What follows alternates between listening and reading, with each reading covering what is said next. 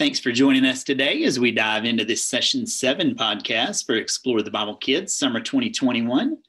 This session, we're going to continue our study in the book of Acts as we discover some of the early challenges the church faced and how their faithfulness encouraged the continued spread of the gospel.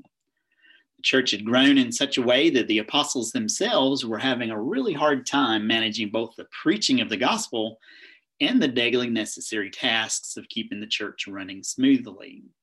One thing the church did was provide for the widows of the congregation. Now, this command really came through the Old Testament responsibility, and the church knew that it needed to provide for those women who had no way of creating income for themselves. It appears that there were some widows that were not being treated fairly, so in order to ensure the constant care of all widows, the apostles decided it would be best to appoint men to take care of widows and offer the daily distributions. The church agreed and appointed seven men to help make these daily distributions. Well, Rachel, this session focuses on the need and importance of sharing the responsibilities for service within the church. Preschoolers can learn practical ways to serve others and share in meeting needs. What are some activities planned for this week that can lead children in this direction? Well, just as you mentioned, Tim, preschoolers will learn about the cooperation of the church people to meet a specific need within the church.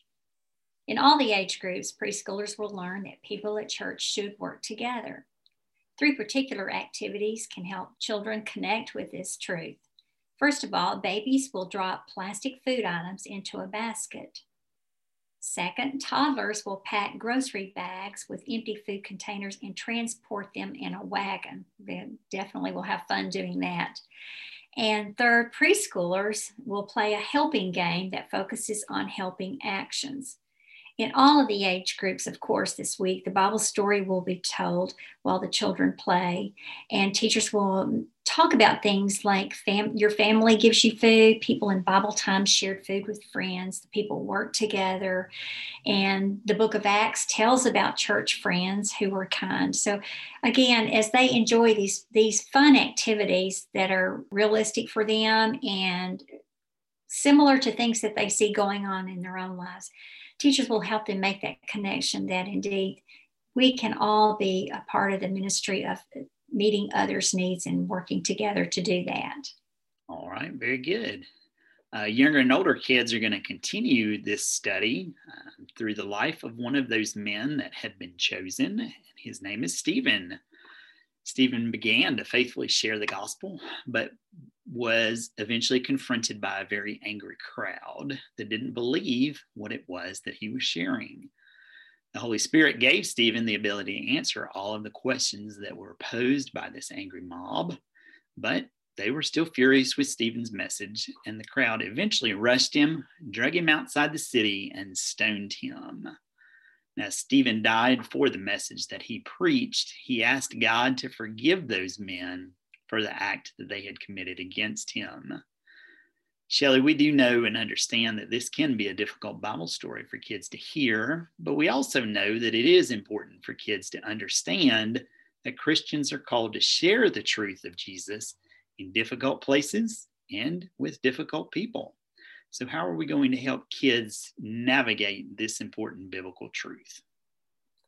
Well, Tim, as you said, we are called to share the gospel. And we know that God is always with us, even when we are mistreated for sharing the gospel. And this is why our churches, even today, sponsor missionaries who travel to dangerous places to tell people about Jesus. Older and younger kids will learn that Stephen was the first Christian martyr, and our object this week is a statue of Stephen. Girls and boys will discover how Stephen's faithfulness led to his selection as one of the men to serve the widows.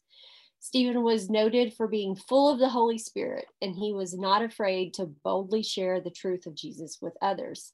His boldness and faithfulness to the gospel never wavered, even when he was killed for his faith. Younger kids will play a game to review today's text truth using slips of paper.